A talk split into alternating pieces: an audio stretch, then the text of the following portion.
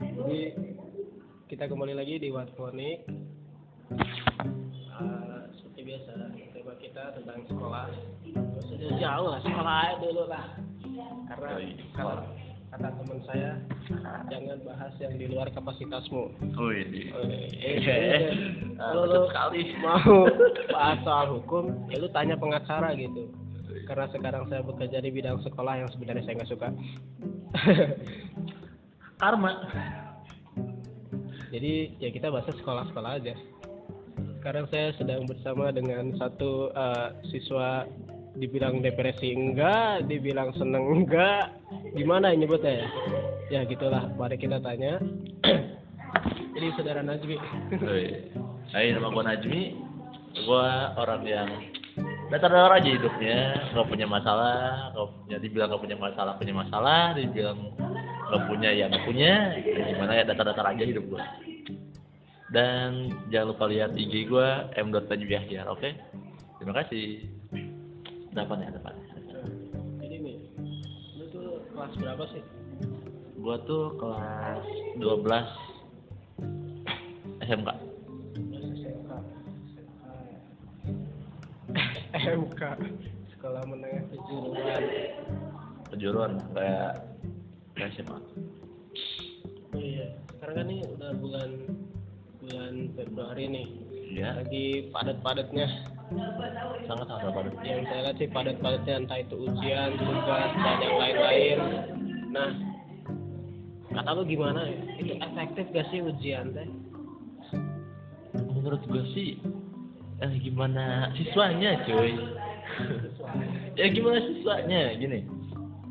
Nggak mungkin eh, sebuah ujian datang kalau nggak ada apa ya yang bisa gitu. Prinsipnya tuh kayak ujian dari Tuhan. Tuhan tuh nggak bakal eh, ngasih ujian yang melebihi kapasitas kita cuy menurut gua uh, ujian ujian itu berhasil atau efektif atau enggak itu gimana siswanya? Dia mau berjuang atau enggak dia pintar atau enggak itu gimana siswanya? Ini wawancara wawancara eksklusif bersama itu tapi kan ini ujian ini kan ujian yang bikin manusia-manusia juga guru-guru juga. Bukan Tuhan. Ya bukan nyamain tapi mengibaratkan lah. Ya meskipun uh, wawancara. Para siswa itu manusia. Ya pasti ada kekurangan kelebihan gue tahu. Tapi ujian ini kan untuk menstandarisasikan uh, para siswa di Indonesia. Mungkin efektif juga buat anak-anak yang pintar yang bodoh paling ya terima apa adanya. Ini nih, nih kayak ujian ini ujian MTK nih. Ya, ya oke. Emang kepake gitu ntar ketika lo udah lulus? Hitung ini X Y dan yang lainnya. Cari X. Ngapain dicari X? Guna ya guna ya. Itu pakai angka sebetulnya gue juga benci matematika. Gue musuhan sama matematika cuman ada teman gue yang uh, pintar matematika banget. Dia Ya. bisa memfilosofiskan semua kehidupannya dengan matematika. Bahkan Sari. percintaan pun dia filosofisin.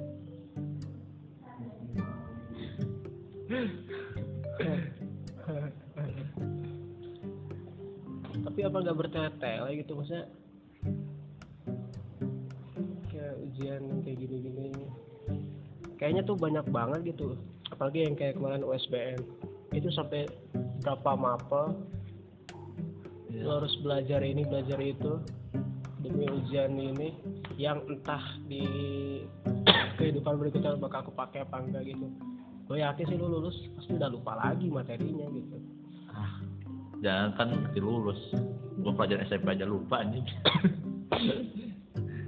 Ya, sekarang eh, di Indonesia itu hanya membutuhkan jasanya aja titelnya aja. Kalau orang luar negeri mah kan ya ujian tuh bisa sebulan sekali. Itu sebulan sekali juga enggak ada enam bulan sekali malah. Kita mau ada ulangan harian dan lain-lain Eh, sebetulnya Indonesia itu terlalu apa ya terlalu ketat untuk pendidikan. Macam negara macam negara pun nggak se kita ini gitu. Indonesia itu termasuk eh, dalam pendidikan ketat tapi tidak efektif. Tidak efektifnya itu karena tidak melihat eh, sisi kemanusiaan manusia gitu. Nah itu yang gue lihat sih bukan ketat ya, lebih ke kurang efektif aja gitu. Apalagi kan jurusan apa SMK, sekolah menengah kejuruan, yang harusnya lebih menjurus gitu, menjurus ke hal yang produktif. bukan berarti kayak matematika PKN gitu gak penting, tapi kan itu sifatnya umum gitu. Ya materinya jam bertele-tele teuing lah gitu apalagi lu eh, masuk pagi pulang sore itu udah kayak jam orang kerja banget gitu dan emang yakin dari pagi sampai sore tuh belajar terus nggak ah, masuk semua gitu materi. Enggak juga. Ya sejujurnya kalau kita melihat dari eh, realita nggak ada nggak ada yang bisa ma- eh, full masuk tuh nggak ada. Bahkan orang pinter se Einstein pun tuh bakal bisa. Jadi itu eh, otak kita tuh bagikan memori. Kalau udah penuh tuh pasti nggak bisa kemas lagi. Ya gimana ya? Menurut gue ya Indonesia itu sebetulnya pengen nyari yang terbaik gitu caranya bisa. Cuman sistemnya itu masih belum jelas. Bahkan eh, dia itu masih ngikutin A ngikutin B. Tahunan gua aja yang sekarang. Jadi bahan percobaan dari kelas 1 gua ada mapel di kelas 1 keluar. Di kelas 2 nya enggak. Eh keluar lagi di kelas 3 ini gimana coba kurang tidak jelas apa. Indonesia tuh cuman ada positifnya itu tuh kita tuh bisa membiasakan diri untuk tekanan bahwa eh, banyak pekerjaan banyak deadline dan banyak eh, beban itu membiasakan kita untuk di pekerjaan.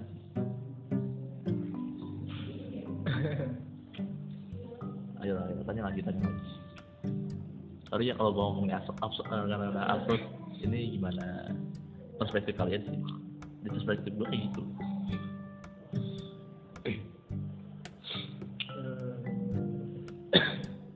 Sekolah. oh ya lu kalau udah lulus mau kuliah kerja? Wah. Pertanyaan orang tua saya. Gue pengennya kuliah. Cuman ada satu dua hal yang tidak memungkinkan gue kuliah dan mungkin gue kerja dulu. Untuk mencari nafkah diri gue sendiri.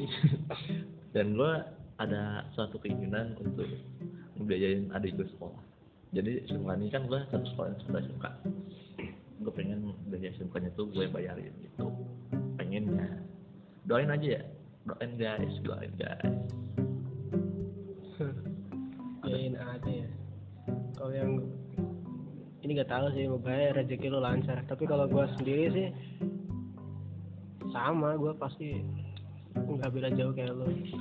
Pengen biayain adik ya ngasih orang tua dikit mah gitu. Tapi kenyataannya ya habis-habis juga buat diri sendiri pasti itu.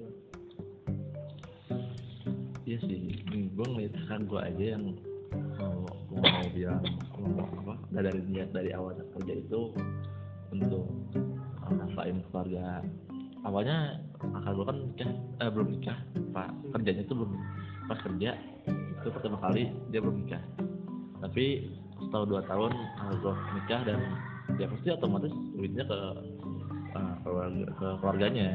Yang sebetulnya sebelum dia nikah pun dia belum ngasih ke keluarga nya ke keluarga gua gitu. Keluarga bapak ibu gua. Cuman gua melihat perspektifnya semua orang tuh pribadi masing-masing itu punya kebutuhannya masing-masing dan bisa memanage masing-masing gitu. Kalau lu pinter-pinter manage duit kayak uh, lu pisah-pisahin kebutuhan lu dan lu data semuanya itu itu mungkin uh, lu bisa gitu bisa mencapai apa yang lu inginkan nyata sekarang kerja ya cari duit kerja nyari duit. Kerjanya itu sebuah siklus kehidupan yang hampir semua orang sama.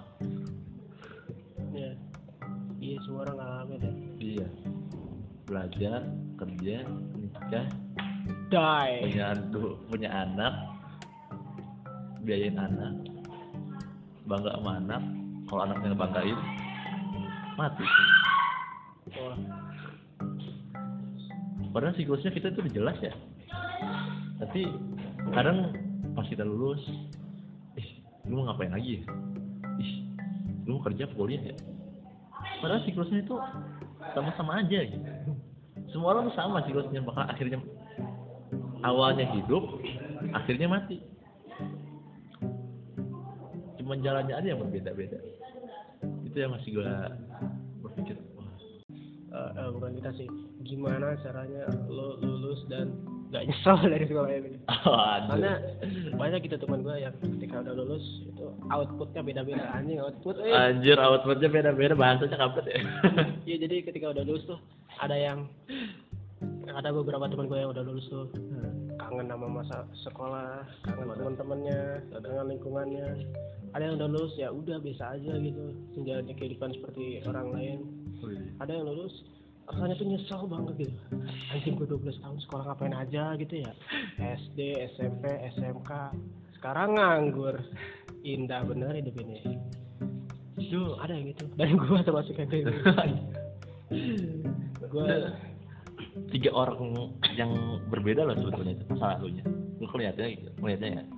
Untuk yang apa kayak kangen kepada kangen ke sekolah gitu pasti dia itu banyak cerita, banyak kenangan meskipun buruk atau baik ya.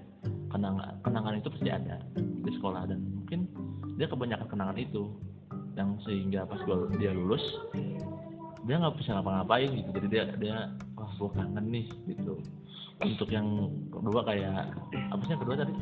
Eh, ya udah gitu. Lulus Biasa-biasa aja. biasa aja. Nah kalau biasa biasa aja biasanya anak-anak baik doang.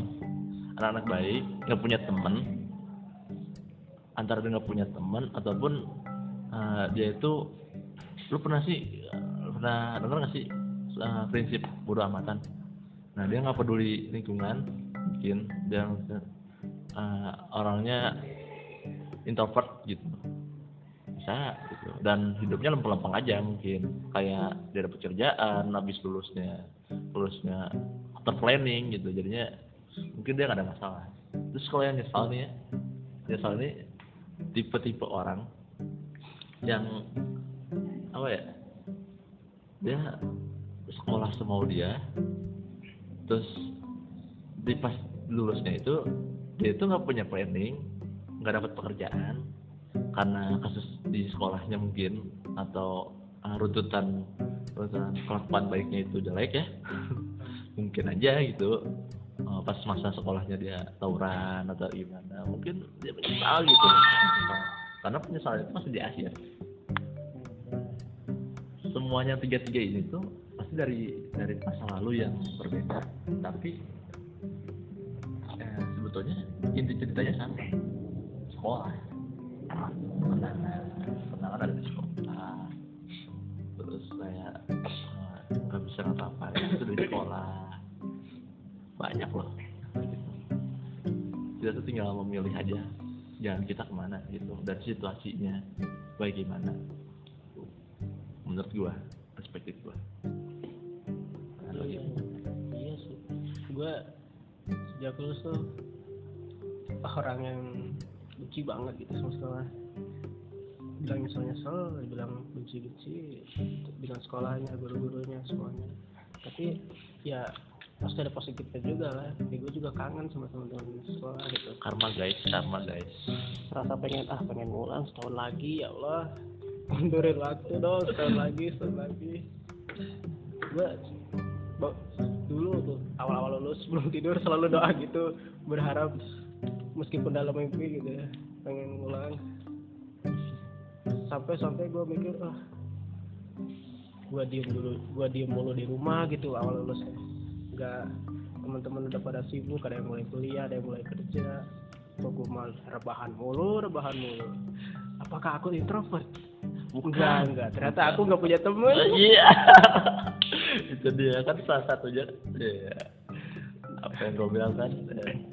nah sejak dari itu gue mikir tuh oh iya ya ya udah gitu teman-teman gue udah pada sibuk mah ya udah gitu. Gue harus beradaptasi gitu gue harus survive. Setelah Survive. sekolah ini gue harus survive. Oh tidak. nah sejak saat itu tuh gue mulai membiasakan eh, jalan-jalan ke sana ke sini. Silaturahmi ke teman-teman yang bisa gue samperin gue samperin gitu. Dari teman sekolah teman kenal di luar sekolah. Nah sejak saat itu tuh gue biasain jalan-jalan ke sana ke sini. Itu yang menurut gua unik dari lu. Yang lu orang tuh nggak gampang loh untuk kenalan sama orang lain yang tidak tidak kita kenal gitu. Kayak lu ke kafe gitu. Ke kafe mah abang kafenya udah kafe se itunya doang baristanya barista aja gitu. Nggak peduli itu yang penting gue duduk ngopi bayar ya kan? Kebiasaan orang tuh banyak kayak gitu. Yang gua nggak habis pikir lu tuh bisa gitu. Bisa ah, apa ya beradaptasi dengan orang baru bisa berkenalan dengan orang baru dan membuat relasi dan circle yang, yang besar gitu. Ya mungkin aja yang yang lo yang lo apa lo kena lo kenalan gitu. Mungkin dia nggak bodo amatan sama lo. Mungkin dia bodo amatan sama lo. Cuman lo bisa ngadepin itu. Heran gue juga. Keren lo lo tuh keren tuh punya kemampuan seperti itu hidup lu tuh sebetulnya kayak lancar aja gitu. Ini gue gue kenalan sama Pak Pe, eh, eh, Ferry ini ya Pak Ferry ini ya. Panggil aja Pak Ferry ya. Dia tuh hidupnya lancar percintaannya lancar tapi nggak pernah bersyukur gue tuh. Heran gue dia tuh nggak pernah bersyukur. Anjing gimana? Yang kemauan banyak orang yang pengen yang ingin ingin sesuatu hal yang dia pengen yang dia dapat dia tuh nggak bersyukur. Bukan nggak bisa dia dia kayak gue nggak mau ini. Dia tuh kayak gitu. Yang dia inginkan dijauhkan sama Allah. Ngebok kan? Itu sifat yang gue kesalin sih. Cuman sifat yang gue seneng tuh dia bisa beradaptasi gitu ke orang yang baru. Yang meskipun nah, cocok-cocokan sih pasti ada cocok-cocokan ada yang mau ditanyain gitu iya ya, beradaptasi ya. Gue juga gue agak agak bingung ini lagi gue diriku sendiri.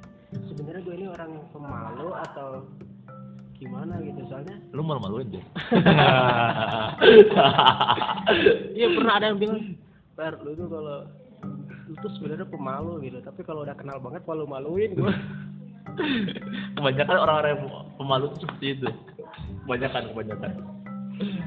Awalnya diem diem. Kalau ini anak nih pendiam nih aja pendiam nih. Di bawah satu event kan ya di bawah satu event eventnya event besar. Gila dari situ. Bagi dia kamu kayak mudah amat gue sendiri gitu. Kayak hidupnya tuh hidup dunia tuh punya dia sendiri gitu aja kebanyakan orang gitu. Iya satu sisi gue pengen diem sediem diemnya gitu. Ketika orang lain euforia eh, senang ini senang itu ah gue lebih suka memperhatikan gitu. Oh iya asik nih tapi gue diem gitu. Terus ketika lagi ngumpul-ngumpul orang lain ngobrol ini ngobrol itu ketawa hahi ya gue mah kalau nggak mau ngobrol ya nggak mau ngobrol gitu. Gue mau merhatiin. Tapi ketika orang lain eh, biasa aja gitu. Gue yang pengen petakilan gitu. Gimana ya? Itulah Masih lu tipenya tuh tipe pemicu cuy. Kayak eh, apa ya? Lu tuh yang yang membuat suasana dingin eh, percakapan menjadi panas gitu. Jadi kayak apa? Awalnya diem dieman diem dieman gara-gara ada lu ngobrol semua. Mungkin itu lu lu tuh itu. Cocok ya penebar keceriaan kalau benar-benar pengeceriaan sih ya emang gak tau malu aja. 22 menit mau gimana ya setelah anda anda anda itu host di sini. Ya disudahi saja lah. cukup sekian eh, obrolan kali ini. Karena saya nggak tahu gitu mau ngobrol apa gitu ya. Karena ini cuma duaan gitu kayak homo. Ya Oh, anjing. Ya bye